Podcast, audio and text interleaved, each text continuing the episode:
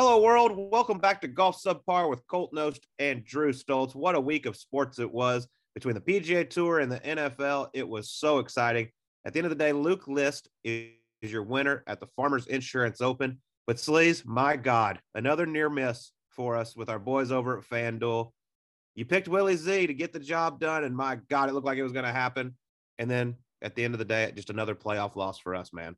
I mean, sweet mother of God. Are we not like a couple playoff losses away from owning a small island in the Caribbean? I mean, these things, we got Russell Henley down in Hawaii, looked like he was going to get that thing done. Will Zalatoris this week looked like he was headed towards the winner's circle as well. Shout out to Luke List, our boy, for getting that thing done. It was re- I was really happy to see Luke finally get that win. He's been waiting a long time. He had to wait a long time on that playoff too, but it was great to see Luke win. But damn, we are close to absolutely just printing printing money in these picks. But if you had a top five or top 10 or top 20 on those picks, still some good chicken to be had. But damn, we are close to being on a straight up heater starting the year.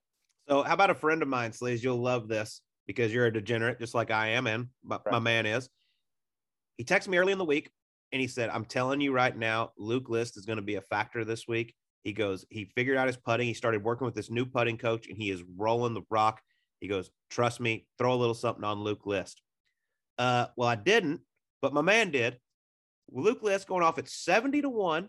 He had 5K on him for a little $350,000 payout. He also bet him to top 10 and top 20 at the end of the week, $525,000 winner. I mean, how many shitty pieces of advice do you take from friends who are like, dude, I just played with so and so. He looks unbelievable. You got to fire on him this week. Then you take it and he misses the cut by about four or five. And then finally, you get one that's actually good. Like, yo, Luke figured out his putting. He might be worth a little piece this week. And damned if it didn't happen. By the way, I know the guy you're talking about. He loves to fire. This is yes. this doesn't affect his life one way or the other. The fact that he won this, but how about that little sweat for him? I mean, what two hours to wait for the playoff, and then the playoff happens, and wow, uh, good week. Next time he texts us or texts anyone, I'm gonna probably just maybe a nibble, maybe not 5K on an all-out winner, but you know something. Yes, I mean, what a win for him. He almost made as much as Luke did. it's way easier than making birdies. Yeah, way easier. But I have to, I just want to get it out of the way, Sleaze. I had Here my first on-air mess up. Here we go. You know, listen, it people on Twitter are just brutal. I mean, you know it, we know it. I mean, it's, not, it's not breaking news, but you know, here we are. We, I, I had a very, I was very frustrated all day. It wasn't my best performance you know, I was prepared to go out with the Justin Thomas group on Saturday for the final round. Justin Thomas, Billy Horschel, Maverick McNealy. I did a lot of homework on these guys. Talked to Butch Harmon about what he's been working on with Maverick McNealy. I was prepared. I was ready to go. I go out 30 minutes before the show starts. I'm walking with him. All of a sudden, we go three, two, one on air. Hey, Colt, by the way, go catch Luke List. He just hold a bunker shot. So I'd move groups. So I was all flustered. Okay. We finished like two hours before Will Zalatoris' group. I basically did nothing once Luke finished. I just sat there, worked my way back to the TV compound. They're getting ready to go to this playoff. Well, Mark Immelman was out there with the next last group, and Dottie had the last group. So I'm like, well, they're not going to use me. They're already out there. The compound's really far away from the 18th tee. All of a sudden in my ear, I hear, Colt, get to 18.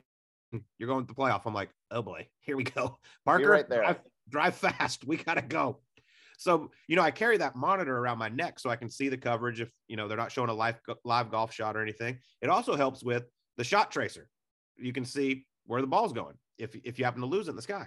Well, as it was made very clear on TV, it was really dark out there. You know, it always looks lighter on TV, but it was very, very dark. So I made a rookie mistake by guessing. My man Luke gets over the tee, gets over the ball, sends it, immediately picks up the tee. I saw the ball take off, but then I lost it in the sky. Well, the volunteer behind Luke signals which way the ball's going. He signals dead straight with his with his paddles. I'm like, well, that's got to be hammered right down the middle. And then I hear in my ear, uh, Colt, it flew in the bunker. I'm like, oh, out of bounds. Shit, this is a problem. This is what I get for guessing. Uh. And I just got roasted on Twitter for it. I immediately apologized. I was like, dude, sorry, I lost it in the air. But some of the people, things that people said to me, I'm like, my God, you would have thought I committed a crime. All I did was just say the ball was hammered down the middle and ended up going in the bunker. I immediately put out a tweet and then I got thousands of replies showing support, telling me I did a good job. But for that five minutes, there were some very mean things said about me on Twitter. I was, uh, yeah, believe it or not, Twitter, not the friendliest environment in the world after an on air mess up. I was sitting there watching it live and um, like everybody else. And in your defense, dude, it did start down the middle. And Luke's reaction, like the quick tee pickup, typically yeah. that's like when a guy seeds one and he's like, it's good. I don't even need to look at it.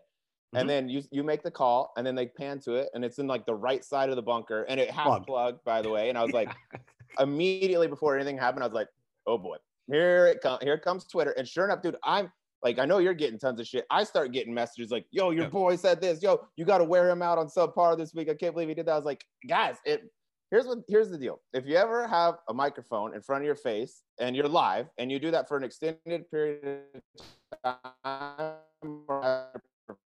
you're gonna say some dumb shit.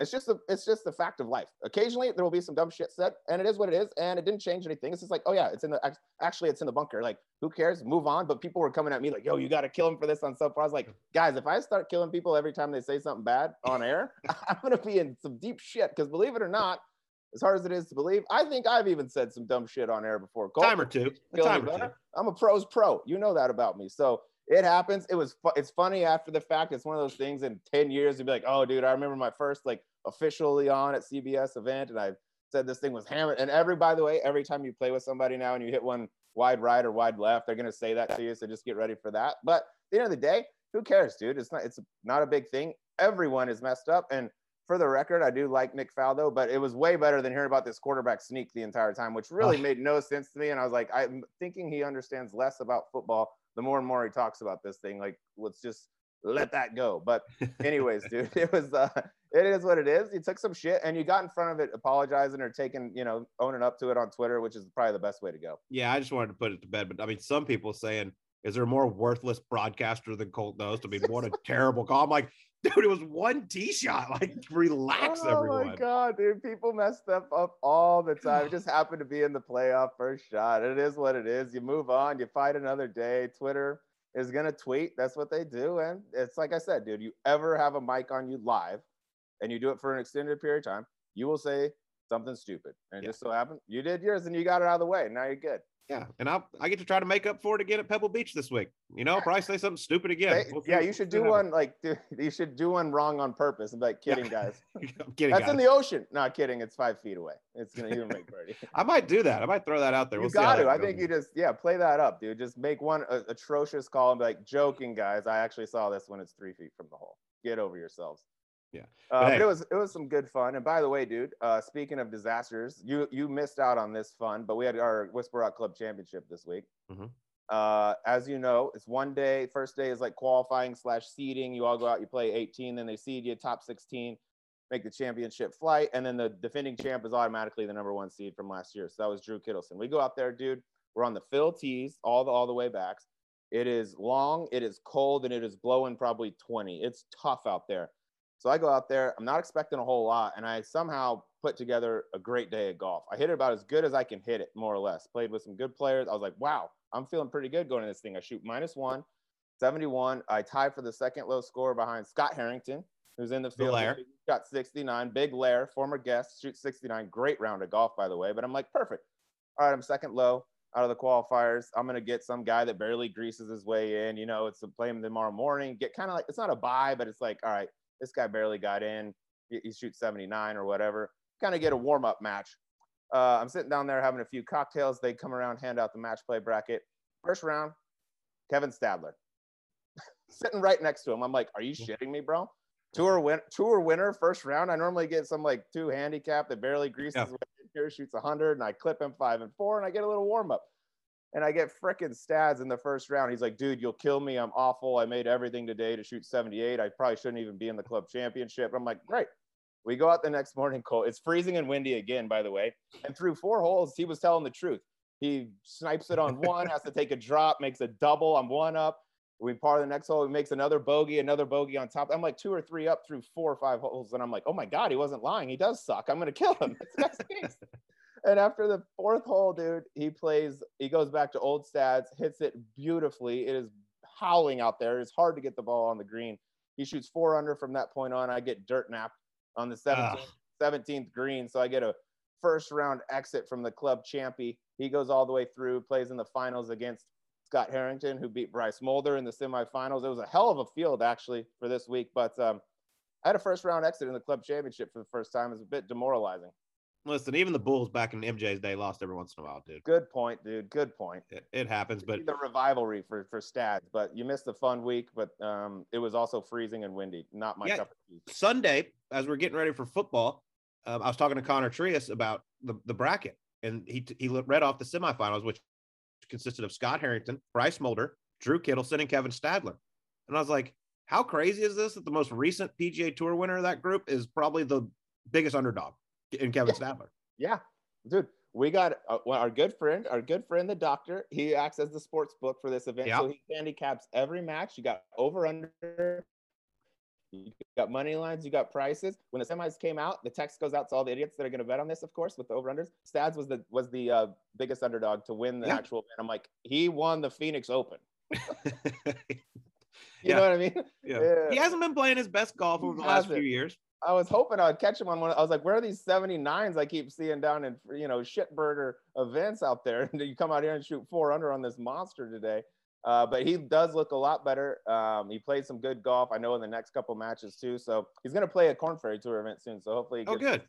thing righted and get some get some chances out there. But um, hell of a week out here. But I got clipped early. Uh, took a little wind out of my sails.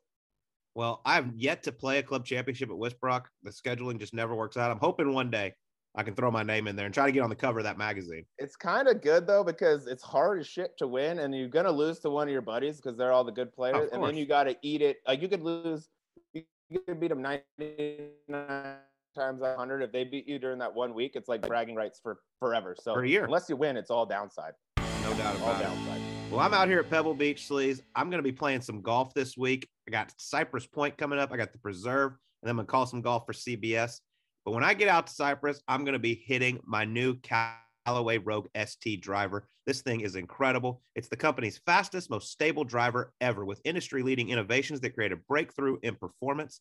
It's got an all new tungsten speed cartridge that places specific weight up to 26 grams low and deep in the head for increased stability and high MOI.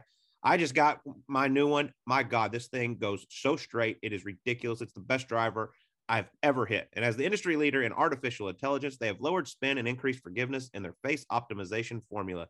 Rogue was the most played model at the Sentry Tournament of Champions this year. And if you want to find out more about about the new driver, go to CallawayGolf.com slash rogue drivers. That's CallawayGolf.com slash rogue drivers. There's four models. The Rogue ST Max, which is Callaway's best combination of distance and forgiveness that fits the majority of players.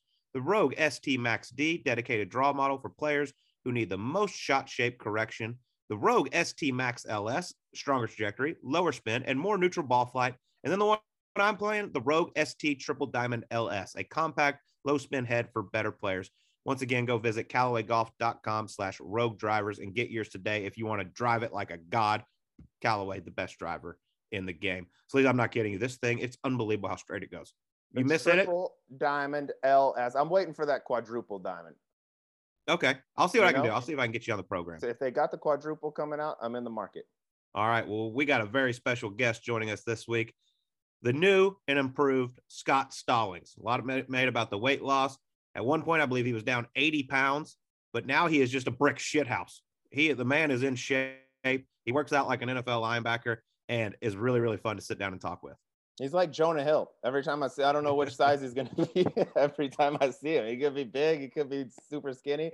I don't know, but he's figured out the the the right weight for him. And damn, dude, when you, I mean, we get into it clearly, but the, it doesn't happen by accident. That dude gets after it, and hell of a hell of a stick too. Yeah, three-time PGA Tour winner. Here he is, Scott Stallings on Golf Subpar. All right, we got a certified meat eating, weightlifting, tweet making son of a gun with us here today. Three time PGA Tour winner, former Scottsdale resident, and then he left us to head back to the motherland back in Tennessee now. Scott Stallings, how are we, brother? Good man. Thank you guys for having me. Good to have you That was here. one of the better intros I've had. You like that? I did. Yeah. That, that, that might be your best yet, actually. Think so? With anyone. Well, shit. All right. I'm getting better. 100 episodes in, I'm starting to figure out this intro. I like it. You know?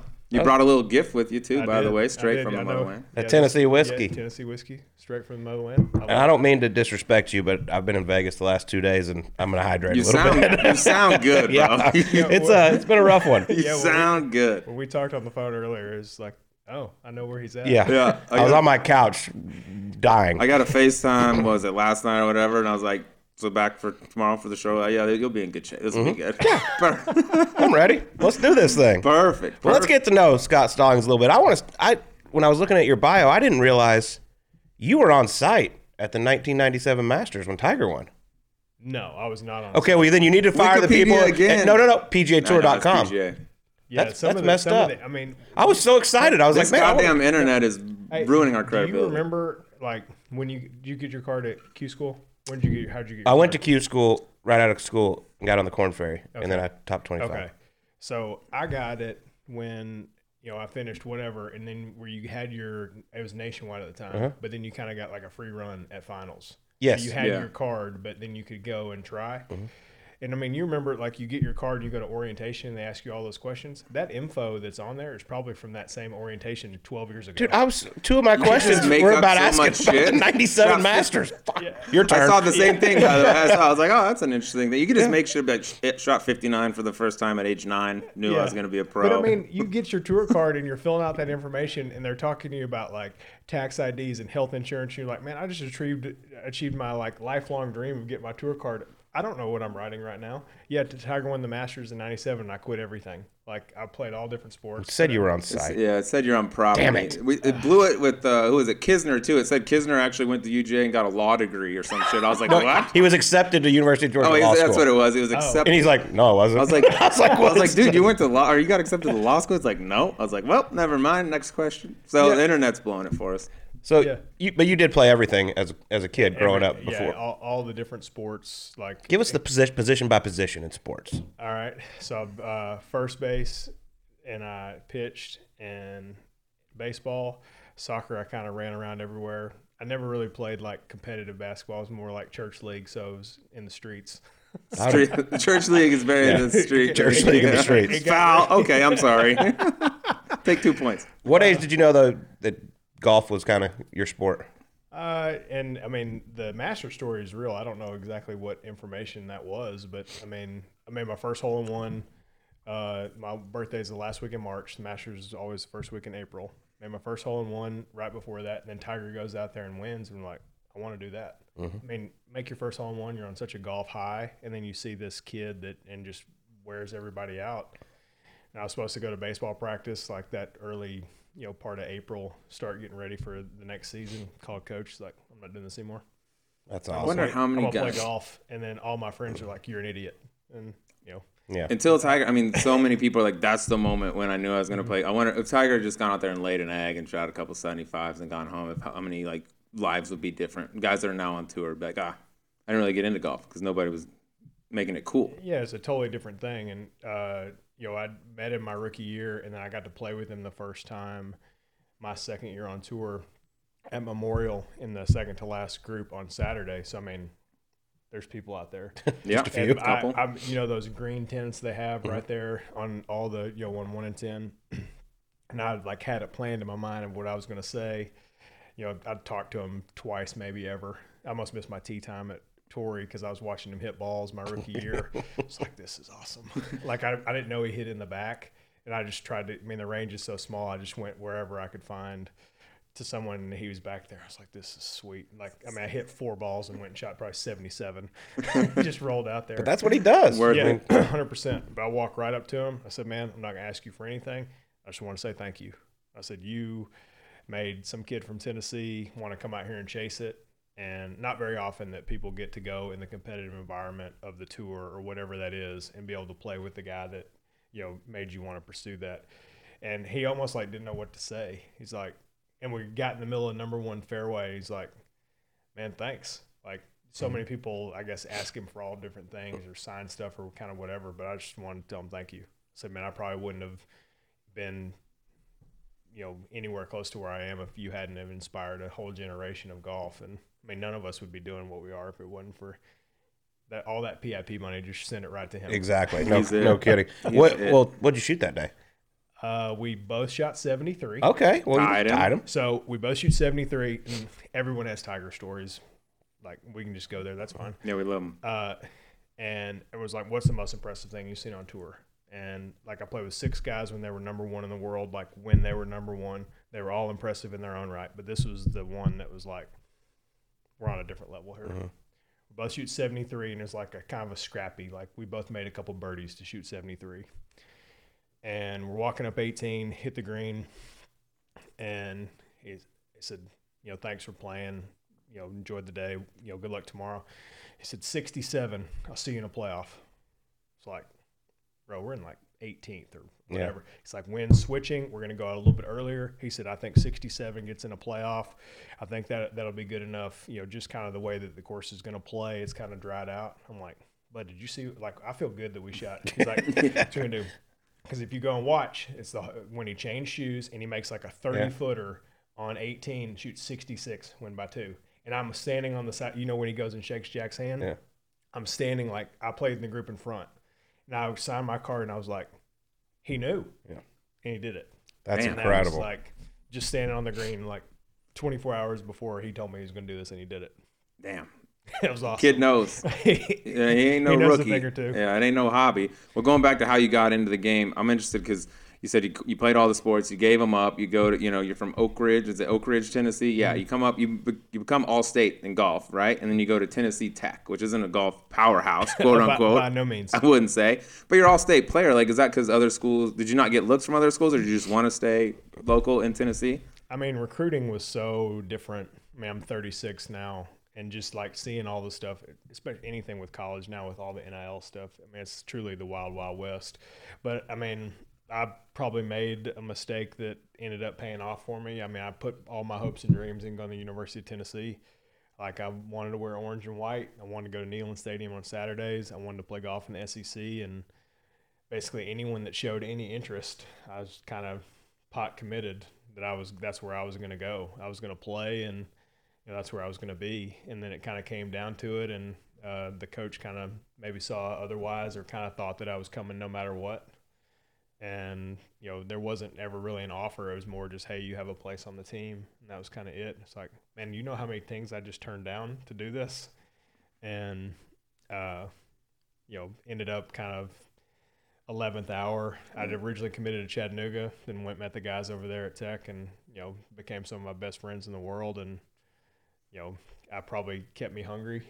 And I had an old school coach that played on tour back in the 70s, and you know, kind of always had a foot in my rear end, and you know, kicking me in the right direction. And you know, we're now we're about to start our 12th year on tour. yeah. worked out. Chip on your shoulder too. There's something to be said for that too.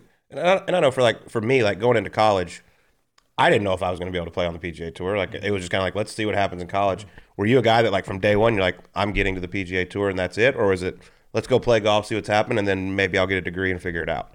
No, I was one of those guys that like you played in any like big tournament in college. I mean, we played in the Ohio Valley Conference. Like I remember I was All American and I went to the All American tournament in uh El Tex- Paso? yeah, in El Paso. Yeah. And you know, every they let one D two player of the year come in and the lady thought that my school was D two. Hmm. And I went to NCAA's at Crosswater. I mean, we took like a hundred airplanes to get there, and that was the first time I ever knew like a college program flew private. And I would, the Oklahoma State checked in right before I did, and I'm like, "How did y'all get here?" He's like, "Oh, we just flew here." Yeah. I'm like, "To where?" He's like, "Oh, like right over there." I'm like, I connected seven times to get there, and I checked in, and the lady asked me if I was at the right place Ouch. just I mean, kind of like little thing, and it wasn't intentional, but I mean, you play at a small school and then you kind of go, but that was kind of the moment that, um, like, all right, I think I can do this, and you know, up until then, it was sort of like a okay, we'll see Well, what happens. Yeah, and it all happened pretty quickly. I mean, I know you spent a little time on the Jicky Jacks, as the sleaze likes to tell you, but mm. That's where that's where you really cut your teeth. yeah. But you got out on the on, on the Alcorn Ferry Tour and then immediately get your PGA Tour card through Q School. I love Q School stories. I miss Q School. I think it's we, we talk about it with a lot of guys. It's the best TV in golf. Hundred Monday, percent. and Like it's they the- need to do that Netflix thing. Like they brought Yes. back like all the crazy stuff, and people would dive into that, especially all the golf fans. I mean, everything that happens in Q school, the great, the bad, the scary stuff that keeps you up at night. Like, I mean, 'cause- and you finished, I believe, rounds. tied for eleventh at, at yours, but Mm-hmm. and it was your second try at Q School. But tell us that moment of when you got your card. Playing that like that last day is always my favorite. Talking about that because I don't know if anyone's ever slept through the night the, before the final round of Q School. Yeah.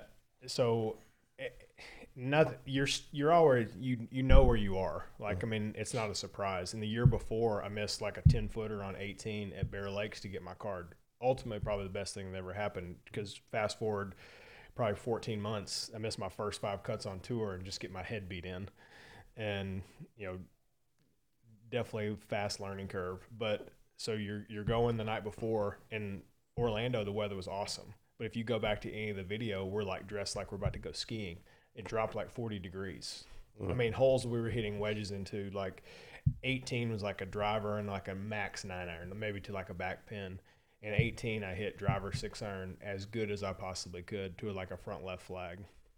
I mean, just the course was totally different. And, but kind of the first part of that week, Scott Brown told me on the fourth hole at the Panther course, he said, if you don't get your card here, you're never getting it. Because it was just like a perfect setup for Yeah. me, the way that the golf courses were playing. And so, I mean, he was right. You know everything worked out.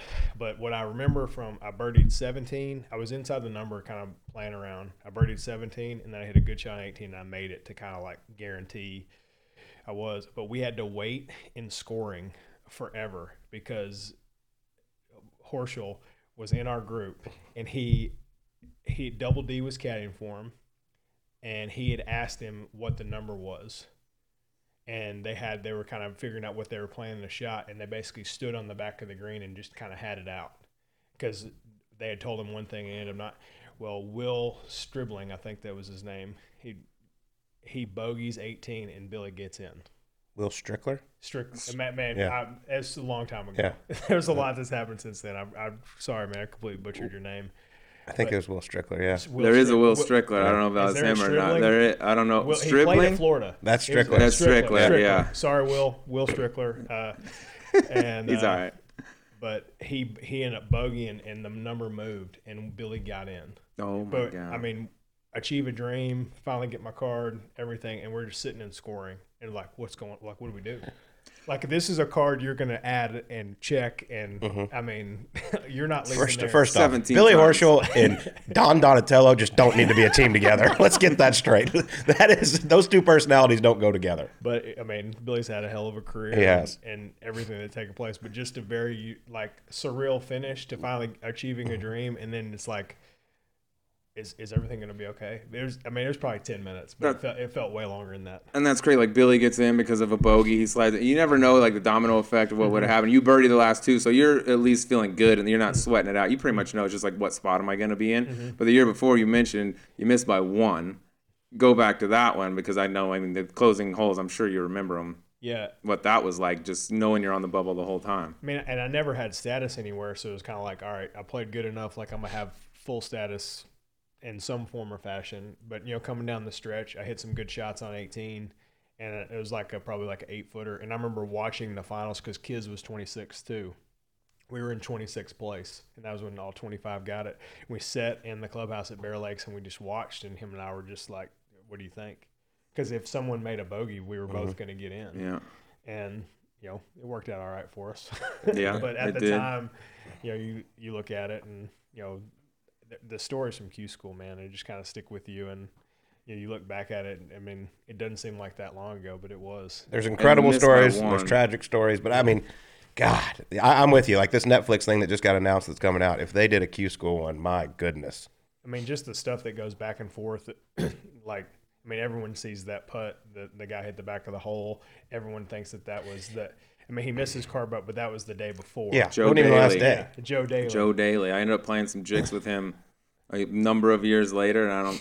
I don't think he ever got over it. Yeah. Uh, but but everybody does think that like that was like the next to last hole on the last Yeah. day, and I'm Yeah, like, yeah. but he still had a whole. Yeah. That was a really bad break, but yeah, horrible break, but you know ends up missing out and you know kind of sees different things like that. But, but yeah, I, I definitely miss Q school. And as far as I, I don't miss it like personally. Yeah, you Just miss like- watching. Just, but do you miss Q school personally?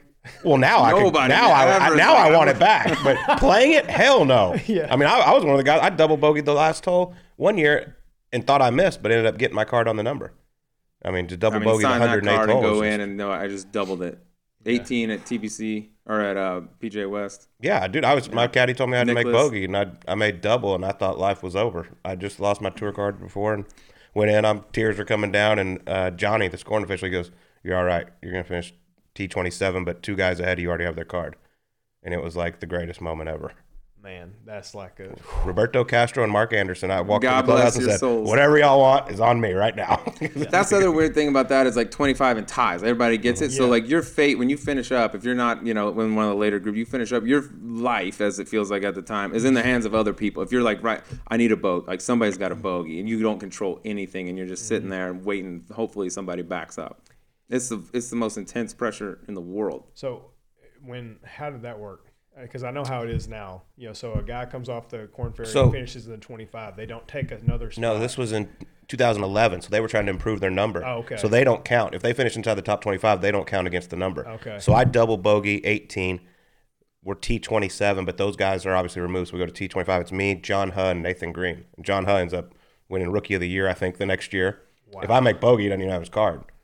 Yeah, ends up win, win- wins Mayakoba and wins Rookie of the Year, I think. Wins like 2.4 million. I was like, hey, hey, John, how about a little kickback over here, Yeah, bud? you could write a book about all that. Just the, like I said, the butterfly effect of all that. He made bogey, so he got in. Then he wins Rookie of the Year, goes on to win all this mm-hmm. shit, and makes eight billion dollars. He would have been on the Korn Ferry Tour. You know, it's just it's nuts. Well, you you get your card, which is obviously goal number one, and then you have an interesting rookie year. You obviously win, but I want to go back because, as you mentioned, you know you you off to a very slow start, and I'll say the win was important, but maybe the sponsor exemption you got into Tampa was more important than anything. Yeah. because that kind of got you going. Correct. So this week is the week of Sony, and everyone's like, "Why don't you play there?" I mean, I had such like sticker shock there. You know, everyone's like, "Oh, you need to stay at college. You need to do this." It's like, yeah, I'm a rookie. Like, let's go do it. Hit it right behind a tree on nine on Friday. I'm right on the cut number. Downwind par five. Like, if you hit the fairway, The easiest got- hole on tour.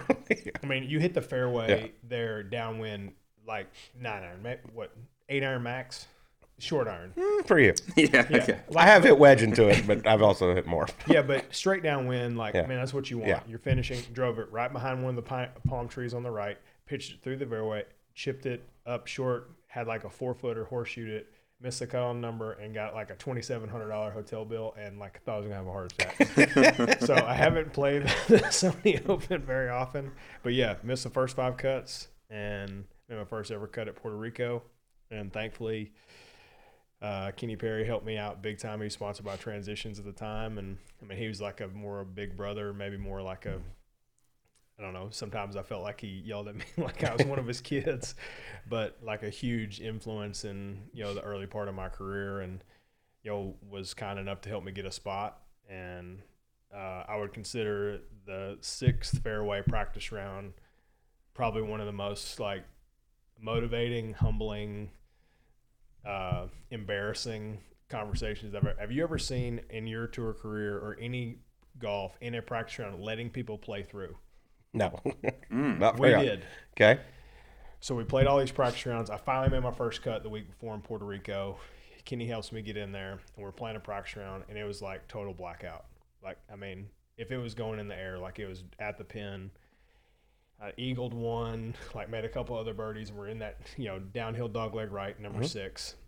I got an eight iron, the pins wherever it is in the green, and I make it. like, he's like, I'm over it. I'm over it. I'm done watching you play good in these practice rounds. Um, like all this good golf that I know you can play, it, I'm done. Like you're gonna figure it out. Like you are gonna play. You are gonna play good in this tournament. Like I know you're capable. I don't know what you do in the tournament rounds, but he said this. You're clearly not doing this.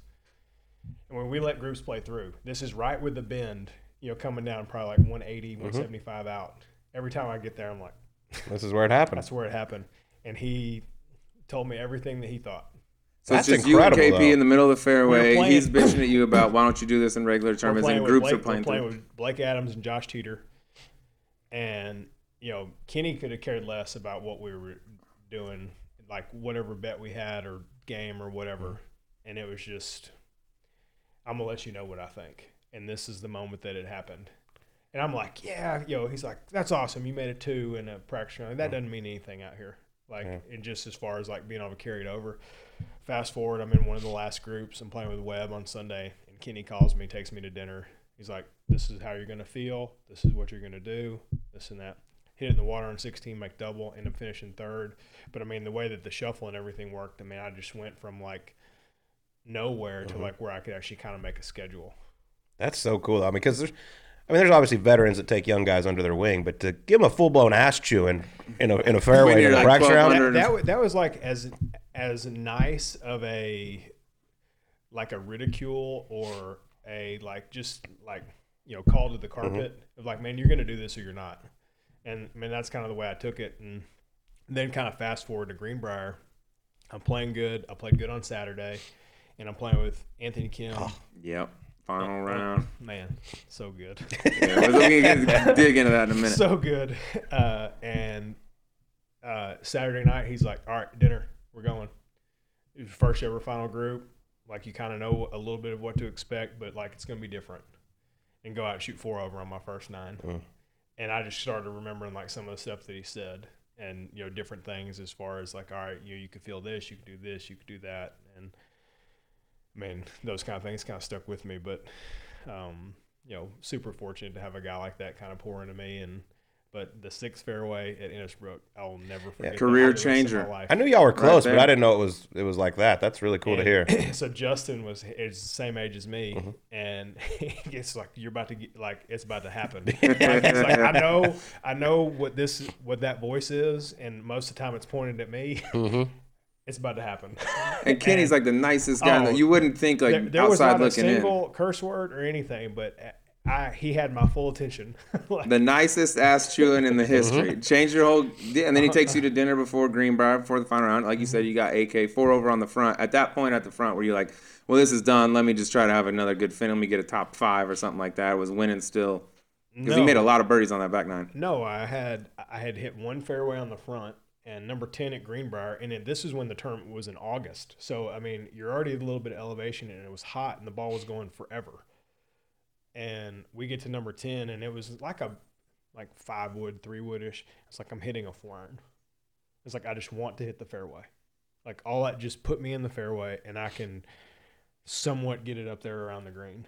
And I hit the fairway, like the ball was in the midair, and my caddy Josh at the time was like, "There's one," and then it just kind of went on from there, and it was it happened quick. Your first final group, like you said, on, you know, going in Sunday, and you got AK, who I mean, people love the guy. That was a, that was what 2011. I mean, 2011. That was right before he, you know, stopped playing. But people love that guy. What is that? I mean, first time ever in a final group. That's a dude to have with you. That had to Yeah, be mayhem out and there. to be honest, we didn't speak very much because we both played so bad. Like I was like over in my part of the woods, and like he was in his part of the woods, and like, you know, you're not like walking down the middle of the fairway and be like, oh, I got 148, you got one. Like I'll go. Like it's not like we weren't even close. Like to even have those kind of conversations. I birdied, I bogeyed 17 uh, in regulation. I birdied 18, and I mean he just told me good luck in the playoff, and I mean that was kind of the only words that we really had, other than like randomly good shot. Good luck today. Yeah, that was kind of good luck in the and then we playoff. Just I whiffed it basically on number two tee off number one, and you know he hit it wherever, and He didn't shoot seven. He shot like 74 that day, and he was coming off. A, I know he shot 62 on Saturday Mm-hmm. to get in that final group. I think he shot 74 on Sunday, well, which is we not were, like him. we were well on our way to eighty, especially myself. Uh, you know, early out. So I mean, it was obviously a life changing event, a life changing round, but you know, just the kind of the. It's like, oh, you shot 69. You kind of held it together. It's like, nope. There's a kind of a Jekyll and Hyde. Jekyll and having And, a- but that's kind of how like your career is. honestly, I mean, you Yeah. you miss a lot of cuts, you have a lot of high win. finishes, which is fine. I mean, you'd rather have a lot of top tens than a lot of fiftieth. I Yeah. mean, but what is that? Is what is that about your game? Do you think that? I mean, obviously, you would like to be very very consistent, but like you said, it's kind of Jekyll and Hyde. Yeah, very much so. And it's I've definitely kind of got myself into a little bit the last few years of my career, not necessarily like I would say safer, but as you gain more experience, you kind of know like what not to do, and then mm-hmm. you kind of play yourself in a way. But when you come out as a rookie, it's like, all right, there's a pin, I'm gonna hit it at it, and which buds itself to a lot of missed cuts. But when you pull it off, it's like, man, I'm gonna have some chances. And you know, you get in the world of analytics and you know, kind of figuring out. And I started working with Hunter Stewart, kind of beginning, probably the end of you know two years ago. So it's probably one full season. And he did my review at the end. He goes, "I need you to stop being you every week." good. Perfect. What else? What else? and I was like, I was like, man, you need to explain that. He said, you have no variance. He said, variance is how you make you know huge gains and have the big weeks. He said, you know, you basically you know you drive it okay, hit your irons pretty good, you kind of put average and you chip pretty good. He said, but you do that, you do you basically flatline. You don't gain, you don't lose, and you kind of basically stay where you are. He said, but in order to like really make a splash, like you have to have one of those like plus ten putting weeks, or you know a scrambling week where you you don't don't get up and down. And so a little bit of a strategy, a little bit of it's you know kind of course management and. Uh, kind of put myself in some more spots where I have a chance to do what I'm the best version of myself in. And I mean, Napa was a perfect example. I've never finished inside the top 25 in Napa. He said, I'm going to give you a different strategy off some of the tees to give yourself in this bucket of yardages as many times as you can.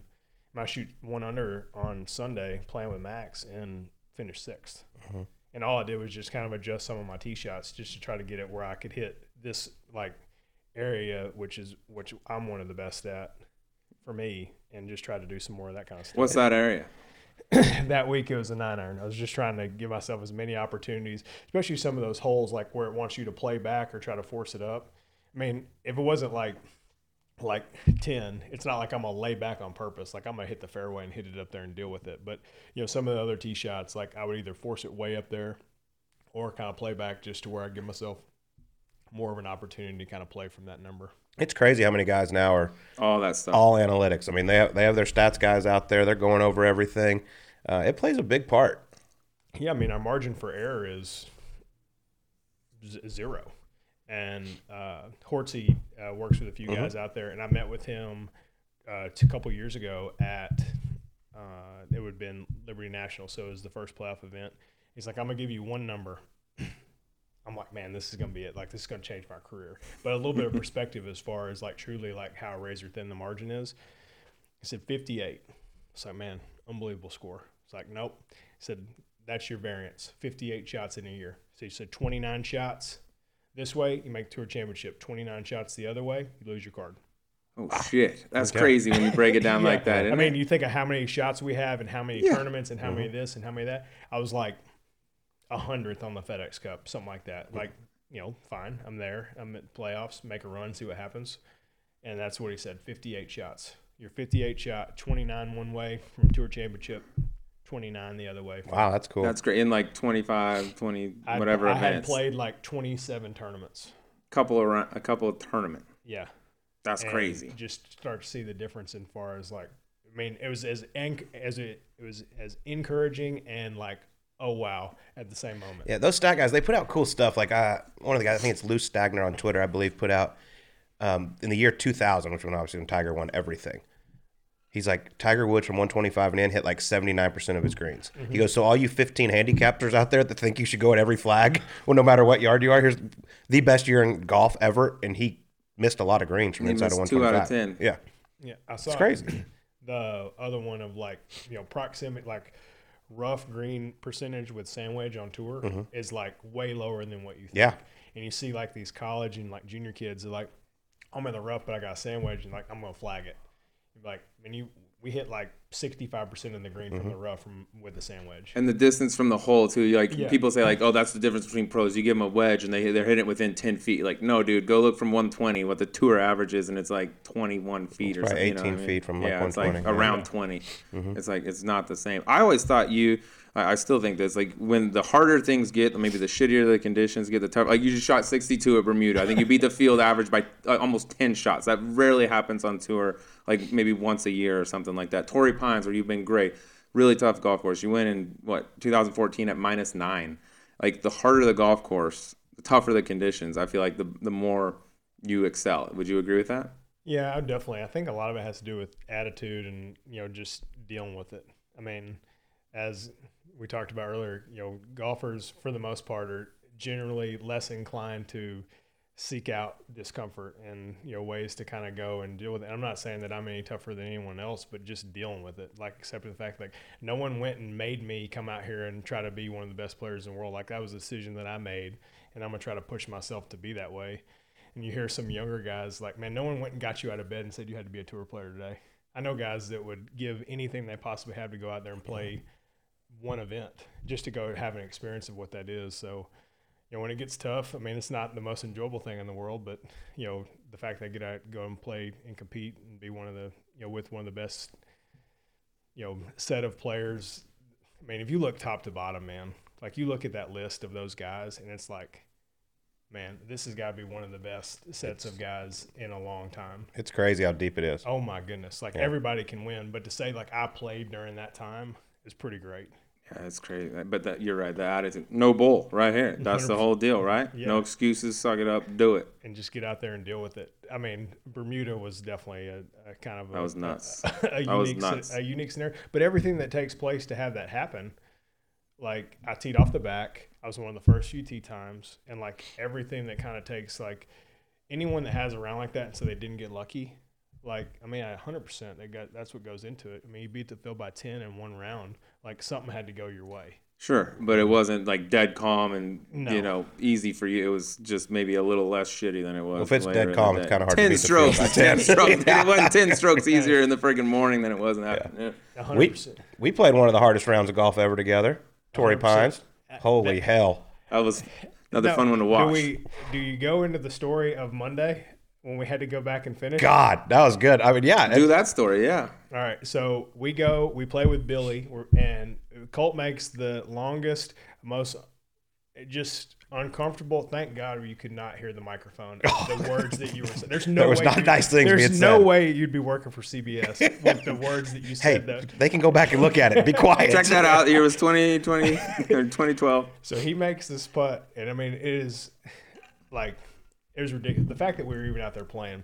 So Billy finishes on. I mean, we were out there forever. I felt like we got pulled on and off the golf course. That was the day when mm. all those cars got destroyed from Yeah. the trees. Mm-hmm.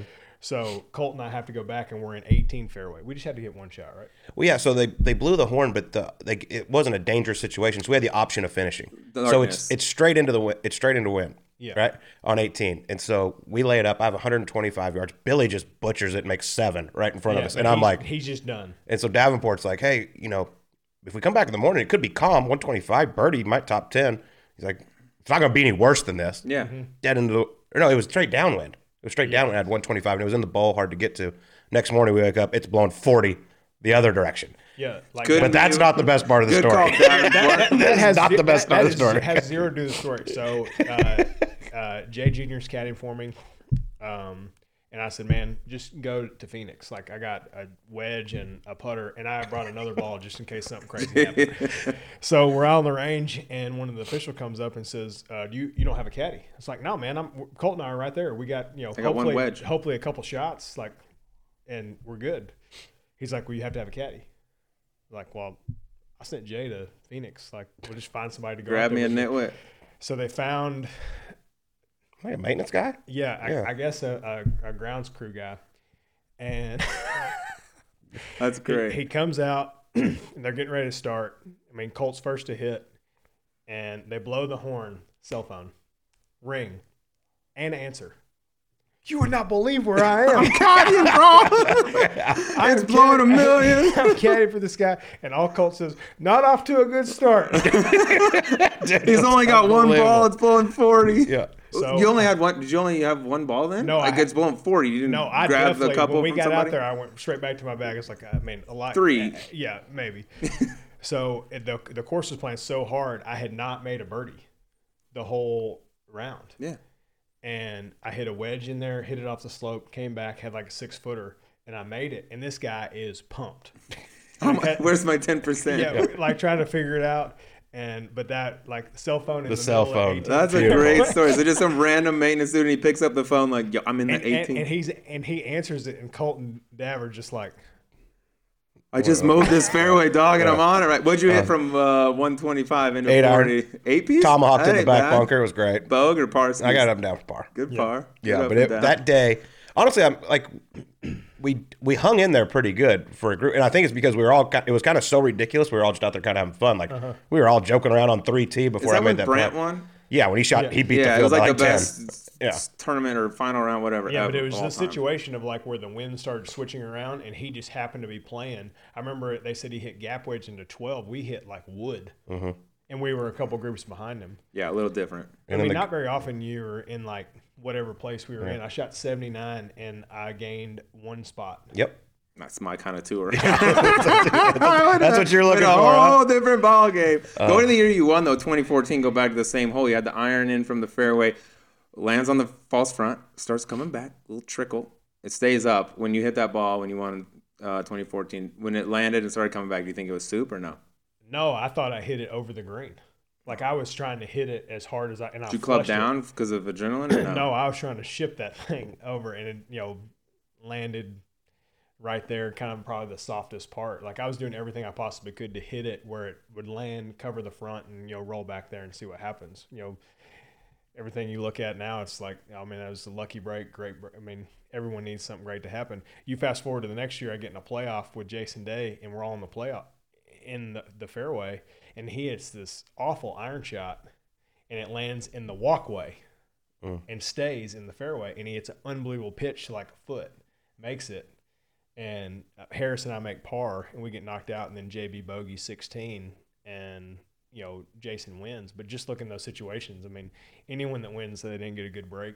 I mean, Yeah. for whatever it was. But And you beat Gary Woodland that year. You won. That was awesome. That was good. Easily. That was really awesome. Makes you cry. Do you know who you missed in the play? Do you know who the guys that were one stroke back, the, that playoff you would have been in had you not tweeted that hole? Can you remember them all? No. Dude, it was a line. It would have been a fucking beast of a playoff if you were in. You got KJ Choi, Mark Leishman, our boy Graham DeLaet, Pat Perez, Jason Day. If you par that hole, six piece with all those guys. That could have gone for days, by the way. I mean, we'd probably still be there. Yeah. With Be JB. great. Hopefully, it still- happens this still year if Colt's calling it. Well, we Oh, got yeah. a nine way playoff. We're going to finish some this flights. on Wednesday. I'll miss some flights Yeah. for you. Um, we do got to talk about 2015 a little bit because I mean you were obviously a very I'll, very I'll, I'll take a You sip. Yeah. cheers to that? Yeah, Yeah, you- get you a little more if you need it. it was a very popular story in the game of golf. Obviously with drug testing coming into the PGA Tour, you have one of the more unique things I've ever heard when it comes to drug testing. I mean you Correct. you basically turned yourself in, Mm-hmm. And then about four months later you found out you were suspended, Correct. and it's obviously And, and never never failed once. Yeah. So take us through it. First off, what were you taking? How did you how did you find out it was banned? Mm-hmm. And then tell us about this meeting with the commissioner. wow. That's a big question. That's a big question. Uh, so we golf's going to the Olympics 2016. This is 2015. We're at Torrey, and that's when they do the meeting, and they're like, Mm-hmm. "All right," and they, you were probably there, Mm-hmm. sitting in there, and they said, "All right, yo, we're going in the Olympics. We're going under a different set of drug testing guidelines. If there's anything that you're concerned with, doctor, whatever, like, let us help you figure out what's going on." So they sent the list out as far as everything you're taking. That was kind of like right at the beginning of like me trying to figure out what in the world I was doing with my health and my body and kind of everything. So I had gone to see a doctor, a general physician, and said, "Hey, you've got some numbers that are low," and it was DHEA. I mean, I knew nothing. As naive as you possibly, 100% my fault. Like head in the dirt, listening to whatever whatever doctor said. I was just trying to feel better, and said, you know, maybe you could take this. And I bought it at Kroger. It was ten dollars and eighty one cents for twenty five milligrams uh, of these tiny little things. And so I had taken it to start the season, and you know, who knows whatever it did if it made any difference. So I'll play the tournament, losing a playoff. We're coming back to play uh, Phoenix, and we lived in Phoenix at the time. I was in our place in, in Grayhawk. I called um, Nina Stillwell and I said, "Hey, you guys mentioned this. I think potentially, like I've, I've had a doctor prescribe, like all documented everything, exactly what we're doing for everything. But again, like I take full responsibility, like never shy away from it. Like it's hundred percent on me. And I call and said, "This is this is what I've taken. This is how long I've taken it for. You know, let me know what I need to do." I said, "I'm almost hundred percent positive it's banned." Um, you know, you guys said let's figure it out. Let's figure it out. This is beginning of February. Uh, yeah, this is so. This is right after the event. So very beginning, you know, right around waste management. Literally nothing. Like don't hear anything. So my manager at the time, the Mayo Clinic's right down the road, and I had ta still been taking it. I go, I spent like a grand at the Mayo Clinic, and I had I walked in. I was like, I want the full Olympic test if I was going to compete in the Olympics today. Like I want every test that you can possibly be, and they're like, you don't have a prescribed. I was like, I'll pay for it out of pocket. Like just give it to me. Blood, urine, hair, everything. No, passed. Wow. So I sent that in. I was mm-hmm. like, and I and I had been drug tested that week, and I passed. And but I'm not saying that just because you pass, like I mean, people do that all Yeah. the time. But just the fact of what's going on. Come to find out, in order to fail for that, you have to take truckloads, and it needs to be injected. like 25 milligrams was like we're talking about like 2,500, Okay. like a bunch. So it goes on. You know, we kind of like we literally hear nothing and come around i get an email and a letter saying you know commissioner would like to meet. I said well just have let me have a conversation with him and let him know where i'm coming from and this. Sit in the back of the clubhouse in new orleans sits down and hands me a letter. It's him jay and Pazder. Hand me a letter and said uh, you're going to be suspended for three months.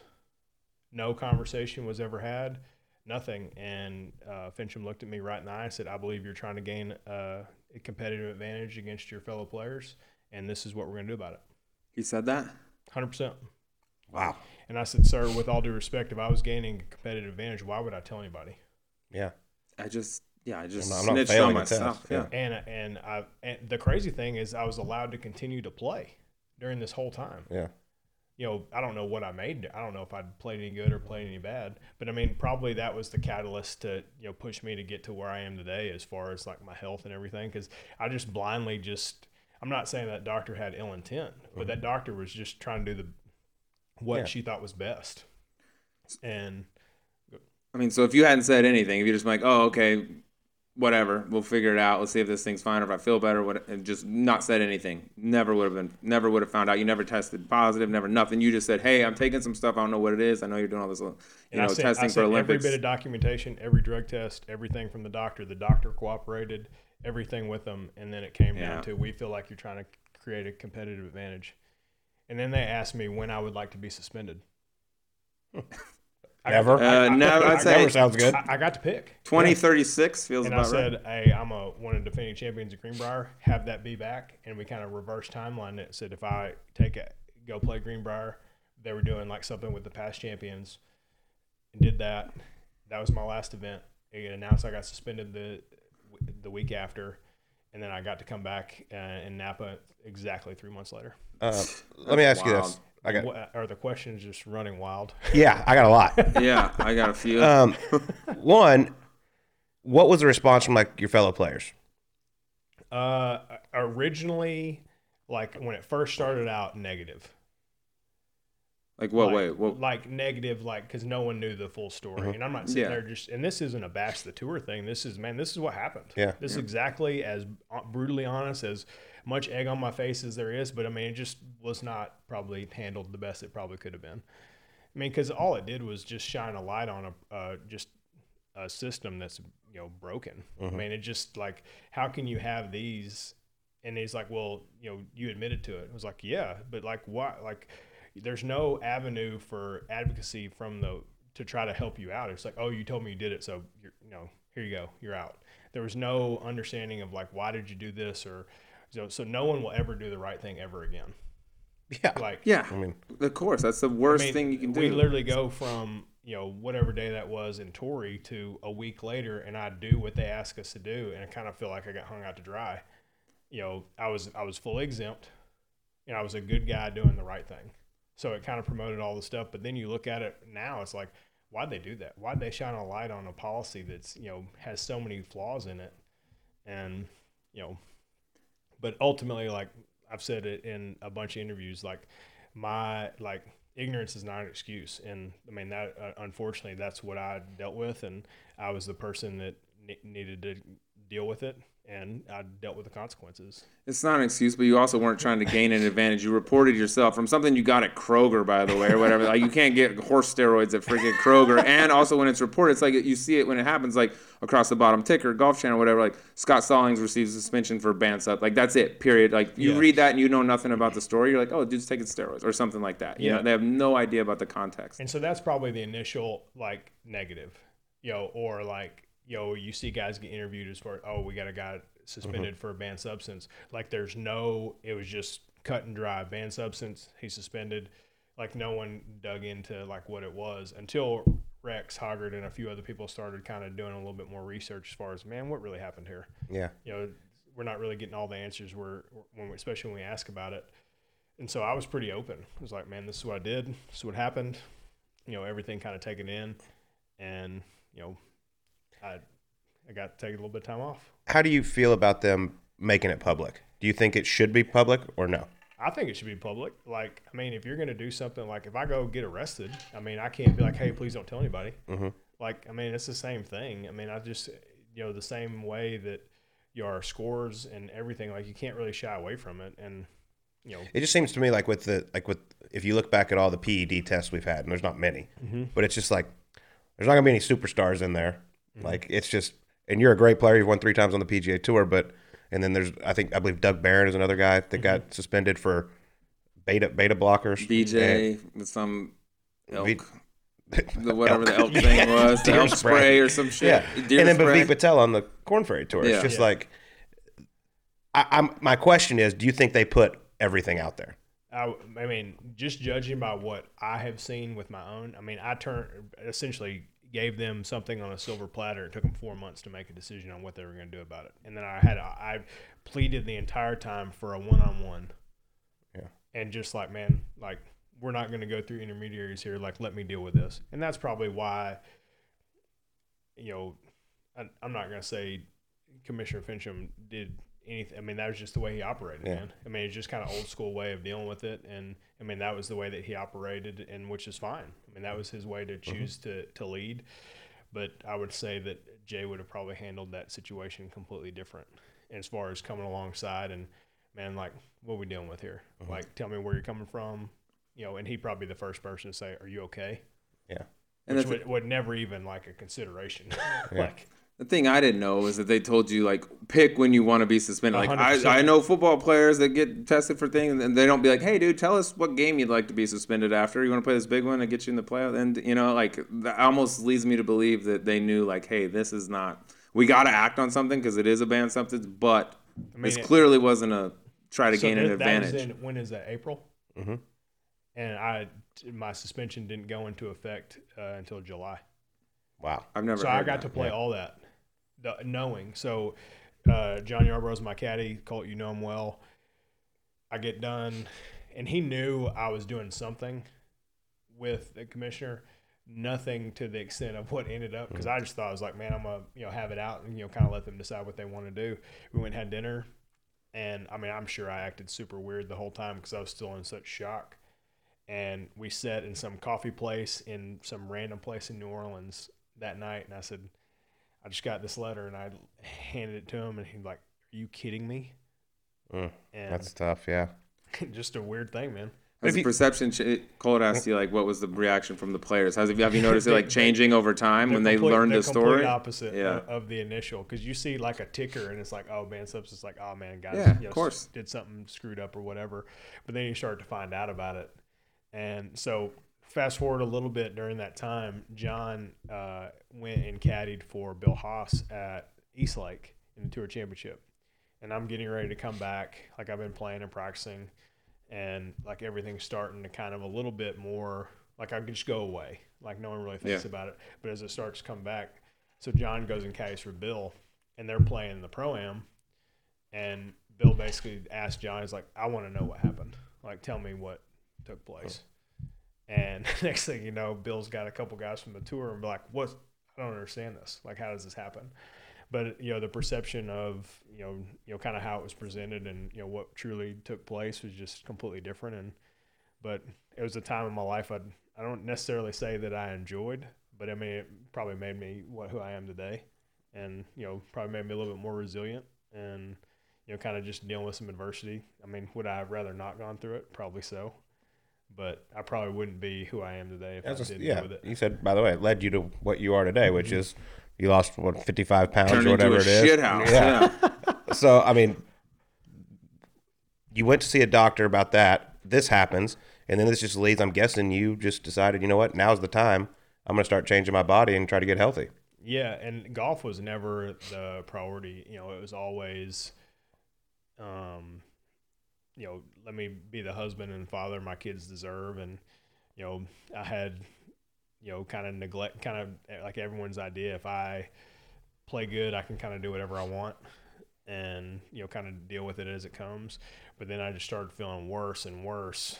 And, you know, you get done, it's like, man, I'm 30 years old. I should not feel like this. Mm-hmm. And, you know, started putting the pieces together. And, man, I'd always kind of worked out a little bit, but, you know, there wasn't ever like really like any kind of structure as far as diet, nutrition, or understanding what caused what. And I had some good people come around me and kind of lay out some groundwork as far as how to go and, you know, incrementally get better.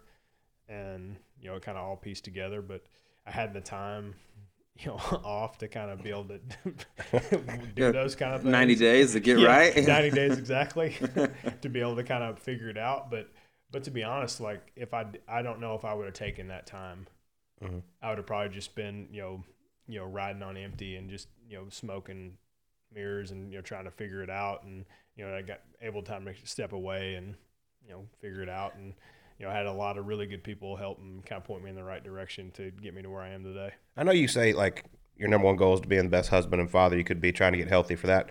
But golf is your profession, 100%. and it is how you make money. It is how you support your family. Was there ever a worry, like, because we've seen guys who go through big transformations, and then their golf game really, really struggles. Was there ever a worry at all about that? Uh, there's probably always in the back of your mind, like, man, I'm making some huge changes. I mean, I went the heaviest I was was uh, 252 pounds. The lowest I got to was 177, and Whoa. uh, but I mean that was like years, like when it kind of all figured out. But the initial like drop was like 50 pounds. You know, probably you know when I got to about 200. When you start getting down the 170s and you're my size, people will come up to you like, "How much longer you got?" You know? and that was kind of when it needed to change. Need to learn to lift a little bit and kind of figure it out. But uh, I think when you start looking at it, you know, now I kind of feel like I got a second chance. You know, I, I love my job. I think I have the best job in the world and something I've wanted to do my whole life. Um, you know, it probably made the bad days a little bit easier to deal with and the good days more enjoyed. And I think that that's kind of the perspective that I have. I mean, I don't like going out there shooting 75, Mhm. but the day, the 65s are enjoyed a lot more because you look at it and truly like how much you do love and appreciate it. And, you know, for a sense, kind of felt like it got taken away for a little bit but you know how much how much longer I'll play on tour. I, mean, I hope it's a long time. I'm gonna enjoy every bit of it. Yeah, it's like a new lease. New 100%. lease on life. What do you? What? Where is your playing weight right now? Uh, I'm about 200. I'm pretty good. Two around bills is about right. When you get down to one, dude, you're talking like my weight, and you see my legs. I mean, they are freaking beasts, but they're skinny beasts. You know, you gotta, that's yeah, like that- that Dallas Buyers Club type shit. Yeah, I think when a couple guys are like, "Are you feeling okay?" Yeah. like kind of the other way. It's Eat like, this and- granola. and, and it- yeah, like trying to like feed me while I'm out there uh, is a little bit. But I mean, you kind of you learn a system that works, and you know, kind of way to eat and kind of way to train, and you know, you that's all you do, and then you adapt and you know continue to get better and. But that was like the first conversation. Like, why do people keep asking me that? And then I hadn't seen any pictures. Like, I was like, oh man, like, let's, all right, let's change this. It's up different. bit. Yeah. That's- Well, well, you got to dial. and we talked about earlier, like you know, Tiger. All of us our age. I mean, we thank Tiger for everything, but I mean, he brought fitness into the game of golf, and now, I mean, what you've done has been unbelievable. What Bryson DeChambeau has done is just kind of taking it to a whole another level. What? Give me your thoughts. I mean, because I know you're a guy that you you know what you're talking about when it comes to this stuff. Mm-hmm. Give us your thoughts on what you think about what he's done and how. I mean, he's he's gone the other way. He's he's bulked up and added a bunch of weight. Yeah, I think though that you know just understanding like you know just the physics of how it all works. Like you do need a little bit of mass. Like my when I got down low, that was the slowest I've ever swung in my life. Um, and so like understanding you know whatever you want to call it, mass is power, just kind of a way to look at it. But I mean, like being strong and resilient is not bad in any situation, but you know you can say whatever you want. It's impressive to see, you know, how you take the game, the way that he did play the game to the way that he plays it now, and in a relatively short amount of time. Mhm. Like, and this has nothing to do with the training aspect, but literally to go from a guy that was barely touching 170 to the guy that's got 200 mile an hour ball speed, like it's super impressive, and he's played at a high level. So you can say whatever you want about the way he goes about it and or his personality or whatever, but the game speaks for itself. Yeah. Like you can't hide it. And you know, once that ball goes in the air, and it's you know kind of no way to, to beat around the bush. it's been very impressive to watch. And I mean, it's kind of changed the way that a lot of guys look at the game. I was gonna say, do you think this is the way? Like now, this is what like kids growing up, they're gonna be like, okay, I need to do that if I want to be at that top level. I don't know. You see, I mean, Cameron Smith's 175 mile an hour ball speed guy, and you know, you know, just shot 34 under on the same course that you know, relatively Bryson should have a huge advantage at, especially calm winds. Mm-hmm. So you know, around the green's probably still most important, but the ability to flat 350s it never hurts. But you see Rory too. I mean, Rory comes out and says he started trying to chase it, and then next thing you know, you start dropping from knee height every now and then, and it really starts to affect the score. So he's got a method as far as works best for him, and he's seen you know a, a different side of the game that's you know probably put the game in a in a unique spot in terms of just the way that guys look at it, and you know I'd say guys think about it, you know whether guys pursue it or whatever, um, you know that's kind of up to them, but it is very and it, it's cool for us anyone that has any kind of idea of fitness in golf like it is cool to see that there's just like with the way that we we all play and we all swing completely different there's not just one way to do it and it's mm-hmm. kind of finding what works best for you and kind of figuring out the best way to deal with it and kind of go from there Yeah. What he did in that short amount of time, and also like the thing that gets lost in this is he was he's actually hits the fairway two percent of the time more now than he did prior to all this. Which that's I mean swinging fast. Everyone can go out there and probably swing out of control and swing faster, but you're gonna lose some weird ones. He actually is more accurate statistically than he was prior to all that, and that gets kind of lost in the shuffle sometimes. 100% because all you see is like all the, All the- like all the Yeah. Like whatever you want to call it right before but then when it comes down to it like and you then you look at it from slow mo like if you take him like out of the picture and you see like how the club works you're like it's kind of hard to like Yeah. you can't argue with that And there's not Yeah. many weird ones Yeah. going like this way. You know. He hits it sickening straight for how far it is. yeah For I mean, how- it's- Whew, it's it's crazy. We could talk about it all day. Should we get to the E9? All right, hundred percent. got to get to the E9. All right. you, you don't Let's have do it. any more questions about all that i felt like your the wheels were spinning Well, there's a lot of They you still are. answered a lot of them in, in, in the middle of all this. I want to know how I can get bigger, more jacked, and start hitting seeds because I don't think my time is up just yet. I think Q school could be in my future. You know what I mean? After what we saw at the dry heave, Shit feels pretty good. I hit the green at the dry heave. Yeah, Chunk you- hook with yeah. a lob wedge. yeah you have the best amateur um i guess when you I'm really interested to see where this is going. I like No, where we're going. when you Continue. when you basically what was it woodlands second stage oh yeah, the second you had, stage. you had uh, reapplied for your amateur status before you got to the yeah, that was in Dallas. Actually, I Oh, showed up. I didn't play yeah. a practice round. I was like, "What am I even?" I was actually. I went on a vacation. This is friends. great planning. And I got to, I was like, I was already signed up. I was like, I don't really want to go, but you can't get your money back now at this point. I was like, I'm done playing. I'll just go to this thing. I didn't play a practice round for Q school. I showed up at a caddy. I was like, what is, what is, there's a couple janky assholes. I was like, I don't even know what to do. What am I doing?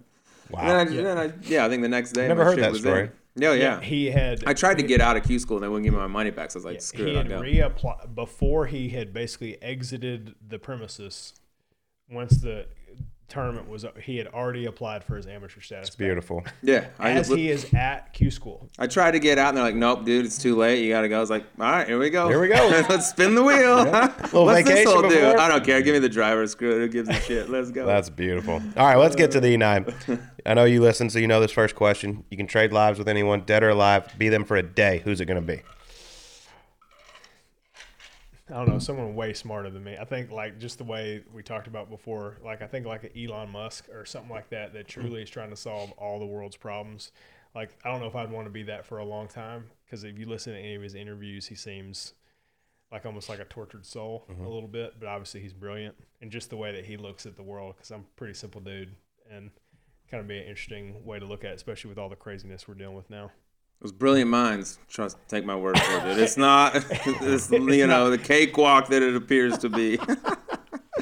All right, here we go. You and Bryson, you're in players' dining, right? Buffet line. You walk. You're both walking up at the same time. you you definitely made this. There's one up. piece of meat remaining. You both reach for it at the same time. A little piece of filet. Nice piece. A lot of protein. Who's coming away with it? I don't know, probably who's there the first. I mean, you're both in there. You're like two dogs, like uh, Lady and the Tramp. I'll You probably both just got take it. it. straight with my hand and just put it right in there. Just say, yeah, If you he want may this? try to get in there with a fork, I just pick it up. Oh, you just go with the Yeah, hand. I'd yeah, probably just take it in just there. raw. okay. That's fine. I just want to know who's coming away with that because that's a couple beefy dudes that like their meat. I want to know who's getting it. All right, number three. We talked earlier. You know, you've missed a few cuts in your day. Correct. On the PGA Tour. Give me the best city on the tour to miss a cut in. Whew. I don't know. You know better than me. Well, yeah, I, I do know, but I want to know your opinion. I want to know Stallings' I like opinion. that. Oh man. Uh, no, the West Coast has its. You, San Diego's great. Yeah, anywhere that's you know. You don't kind of- miss many out there though. yeah. Yeah, but I just think like anywhere. I mean, I grew up in, and live in Tennessee, so different. You know, somewhere that I would. You know, if I'm anywhere close and I miss a cut to Knoxville, but I'm there. I'm not. I'm not hanging Yeah. around. But somewhere where I travel out there. I mean, obviously Pebble and everywhere on the West Coast is beautiful, but I can hang out in San Diego. A little Saturday night in the tap room when you don't have to play on Sunday is pretty fun Little too. Happy Tap. I got a little wine cellar Uh-huh. out there. Um, all right, this is for the golf heads out there because I know you're a big collector of Scotty Cameron head covers, putter I covers, just right? Try, I just tried to file some insurance for that today. That is shockingly a lot more difficult than people think. I you got that- those insured? Well, I tried after I started posting about that. I was like, man, someone's gonna try to rob my house. And, Take my word for I- it. These scumbags are out there, bro. yeah, true. You know what I mean? But trying to figure out like how you like how you determine value, Value on those. and then figuring out like the volume and stuff like that. So sorry, How many you got? I got a few Like you got a rough estimate? We won't Uh, give you your uh, address out here, of putters. putter covers. Isn't I mean you got a ton of putters, but like, Yeah. you got probably I more mean, covers. I would imagine Well in the hundred, like over a hundred.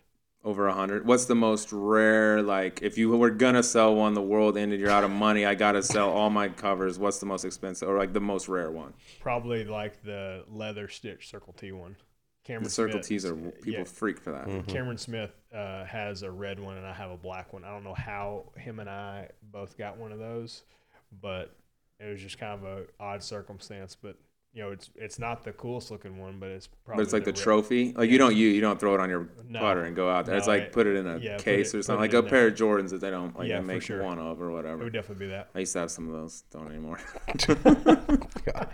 All right. Um, Darren Clarke, another guy who lost a lot of weight, but he tends to fluctuate quite a bit. He goes back and forth a lot, and he's open about it. He's Love like, him. Listen, he's yes, but he's got like he goes. I got a fat section in my closet and the skinny section in my closet. Does Scott Stallings still have any of his fat clothes left? No, I have some pants that I we we moved recently. And I had some clothes that kind of made the transition that maybe probably shouldn't have, and I put them on. I actually got some suits remade, and I went to this place in town, Lifetime Alterations. I'm like, all right, we're about to see. So I take this suit in, and this was probably like right in like the true heaviest I've ever been. And I break it in, and the guy, c- I put it on, and the guy comes out. He's like, "We're not miracle workers." we can't take 12 inches out of the inside. That's he- and awesome. he's like, "There's no way this is for you." And it's got my like my initials like Yeah. on the coat on the inside of the coat or whatever. He's like, "It's like I wouldn't even know where to start." Would your granddad give you a bunch of suits? yeah, it was wild. But That's yeah, awesome. That, was probably the, the last thing I from the, the olden days. From the olden days, well, I'm going to stay on that same topic topic here because you talk about analytics, right? We're Okay. going into analytics. So I know you're an analytics guy. This is a question about that. Scott Stallings 1.0, okay, a little heavier set, Mm-hmm. three wins on the PGA Tour. Put it in the database, right? 2.0, Scott Stallings, brick shithouse Scott Stallings. A lot of good golf, but no wins. Is it maybe time to pack some pounds back on according to the analytics, which is what everybody does? no, we're not. I'm I'm in a good spot. I went from probably up here to probably too small, and, and like probably two whatever. I mean, 177. That's exactly what I weigh, so watch your mouth. okay. I think uh, you know I'm I'm in a good spot now. You know, I feel like I can kind of do whatever. You know, golf feels good. Had a good fall, and you know, looking forward to the rest. But I kind of feel like I can do whatever, and kind of found that kind of happy medium. You know, I can enjoy things like this. I can not have that. I can, you know, enjoy a good meal. I can eat super clean for a long time. You know. And kind of find that balance throughout life is, you know, kind of what I was going for, and I didn't really have that. And you know, hopefully that leads to some better golf and more opportunities to, you know, get a little bit more, maybe this 3.0. Mm-hmm. Oh, that's a good point. There could be a three point. This is where the analytics gets tricky. Sometimes it's misleading. All right, next question. I, I mean, which PGA Tour player would surprise the listeners at home that actually gets after it pretty hard in the gym? You know, you're out, know, you're out there in the trailer, getting ready to go. I'm not a real big trailer guy. Yeah, I know He's you do got to your go own to the now. special Yeah, like you have your CrossFit, special throw stuff. cinder Yeah, blocks I over like- buildings type shit. Like Rogan, he trains with Rogan. Uh, someone that gets in the gym that people would not. Um, I'd say like sneaky, like like a Tyler Duncan. Hmm. Like no one would ever think that. But I he's got- agree. he's got a pretty good engine. We've trained together a few times. Um, and like someone that you wouldn't necessarily see, like, all right, you know, that guy's decently, like, looks like he's in good shape, but like a lot better than like what he like physically looks like. TD. Yeah, I was gonna say Justin Thomas might be a sneaky one because he's kind of skinny dude, but he does a lot of like. Sees him on Inst- I like I gauge, gauge everything off But Instagram. you, you, yeah, if you're not posting your shit on Instagram, I assume you're not doing it. Period. okay, yeah. So, so okay. You know what I mean? That's, he that's that. That's your baseline. yeah, that's it. If you're I not I- proving I it don't- to I don't- me, I stopped posting like ninety percent of my workouts because people would be like, "You can't do that. You can't do that." They're like, "All right." So I just post like very, very, very little. You're like, "All right, I trained today." That was kind of it. But then you start getting the specifics, and you're just then you start dealing with the experts. yeah, then I every- tell oh, you, you do your form sucks or whatever. Like, everyone- shut up. Everyone's an expert. I've never commented on one of those. No, I think your form looks great. I've let those I'm gonna away. start You look like posting pictures of me napping, like about to go down for two hours, boys. Join me, just so people know. Yeah. All right, you're a huge Boston sports fan. Okay, I need your opinion on this. Do you think the success of Mac Jones this year proves that Tom Brady is just a system quarterback and a product of Belichick's genius? Not really even No, just a just a system guy like a Texas Tech quarterback they throw for a million yards. no. I oh, think Oh, okay. I think it's a, a good combination because you would say that like talent wise, like just true physical talent, that a system of like being a New England fan, like would we say that Cam Newton is more physically talented than Mac Jones? Physically, I don't know. I saw pictures of Mac in the locker room after he looks pretty. You, you don't you don't skip the gym. Well, but just in situations of, of like you know pure physical ability on the course, but then obviously there's a lot more understanding that goes to when you get to that level. But you can make there are a lot of similarities between Mac Jones and Tom Brady, but you pick him in a system of where he plays in Tampa, and there's all that. Is it Brady? Is it Belichick? Man, they're both pretty. I'm great. saying they're both pretty damn good. Yeah. yeah. they're both great in their own right, but the the similarities. But there you get a lot of Mac doesn't throw it over ten yards very often, and you see a bunch of things like that. Of it's very rare to see him throw the ball deep. You see him a lot of check downs, a lot of you know dump offs, and then you. I mean, they've got a decent amount of receivers in that Hunter Henry man. Like New England loves a tight end, and they've got a. He's great. He is good. Like you're gonna see a lot of him. The jury's still out on Brady. I don't know if his if Yeah, his just you know just- legacy has been Yeah, sealed yet. just, You know, He's a just- question mark guy. I saw a thing today that said Aaron Rodgers' legacy in the NFL is in jeopardy based on how he plays in the playoffs. Like, Okay. That guy's Yeah, okay. that guy's Okay. legacy is Yeah. over. I mean, one of the Okay, greatest. So is Tigers. We'll Yeah. see how he bounces back from this Yeah. latest. Yeah. Okay. All right, last one. Which current PGA Tour player would you least want to have you spot spot you in the gym? in the gym. Like, yeah, you uh, You're doing some heavy squats. like I'm heavy. Heavy squats. You need somebody. you gotta have someone spot you, and it's got to Like, be a he's tour got player. me. I'm maxing out one rep. This could be the end of and my you're back. like, oh my god, this guy's behind me. I'm screwed. If something goes wrong, an idea. Sung Jae. Sung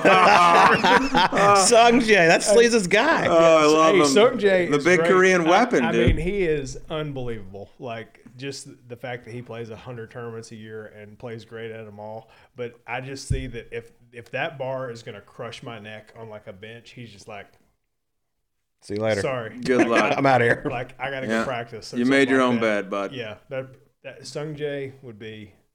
I love that. Did you have one in mind? No, I, I was just just thinking wanted- one on the CT pan. I thought because I Kokrak thought- said that. I think on something about a bar fight. Like who would you least? What would, would we? Who would ask? you least want to have on want your team in a bar fight? I think And he he said CT CT. Pan. And I, when I did this, I was like, CT might get mentioned twice. Yeah. That's a Poor boy. guy. Yeah. He's probably a unit. we Oh. a sneaky unit. We don't even know it. Awesome. I love it. Well, Scott Stallings, it's been a blast, dude. Thanks so much. Yes, Yeah, sir. man. Appreciate you, brother. Thank you guys for having me. And that was Scott Stallings joining us on Golf Subpar. Just an unbelievable transformation of his body, well documented. It's it's crazy what he has done. Um, but you know, it, it's something that he needed to do. I mean, he was obviously not in the healthiest spot, and he decided to. He went all in. He committed. He changed. But just a crazy story. That obviously, I think the thing a lot of people will take away is the suspension from the PGA Tour for the you know a banned substance, which kind of got a raw deal in my opinion, Sleaze. Uh, yeah, it just goes to show you, all you kids out there, honesty is the worst policy. If you, if you do something that you think, oh, maybe there's an issue with this, and you turn yourself in, you're going to get suspended for as long as you would, even if you were trying to get away from it, even when it's doctor prescribed. So uh, that that was a weird deal. That I got some new info on that that I was unaware of previously. But uh, at the end of the day, I don't think that's a that's not like a black eye on his reputation or anything like that. It was from a doctor who's trying to get healthier, and just so happened there's a lot of stuff that's banned on the PGA Tour that probably people don't realize. But um, he's he's turned his body around. His game is very good. He's probably I would argue three-time winner. If you had to say name all the guys that have won three times or more on the PGA Tour, his name isn't one that fires up all the time. But as we get into our picks this week, I'll tell you what: when the weather is terrible, it's cold, it's windy, it's nasty. Scott Stallings is a guy that I love to play during those weeks because he just grinds it out. He's got one of the best stingers on tour, and he just kind of embraces that grind it out mentality on the golf course. So that's a little nugget for future gambling. All right, I like it, and we have been rather hot lately. But how about him hating on your man Sungjae Im said he doesn't want him spotting him in the gym. I, what what does Sungjae ever do, man? The guy just wants to hit flush irons, and you know it seems to be working. If I'm Sungjae's coach, I wouldn't tell him to do shit other than what he's doing right now it seems to be working. Uh, that was great. I love it. I thought for sure he was going to CT Pan there. I I was waiting for. it. I was like, here it comes. Poor yep. CT. He never even gets a chance to defend himself. We got to get him on one of these days and let him go back at these muscle men. Well, Sleaze, it's time to get to our picks, and we have been on an absolute absolute heater with our people over at FanDuel, the best sports book in all the land. We're on to the AT&T Pebble Beach Pro-Am this week, but it's also the Super Bowl is coming up, Sleaze, and FanDuel Sportsbook is an official sports betting partner of Super Bowl 56. To celebrate, new customers can bet $5 to win $280 in cash on either team to win when you use promo code SUBPAR when registering. That's right. You'll get your winnings in cold hard cash because we know cash is always better than free bets.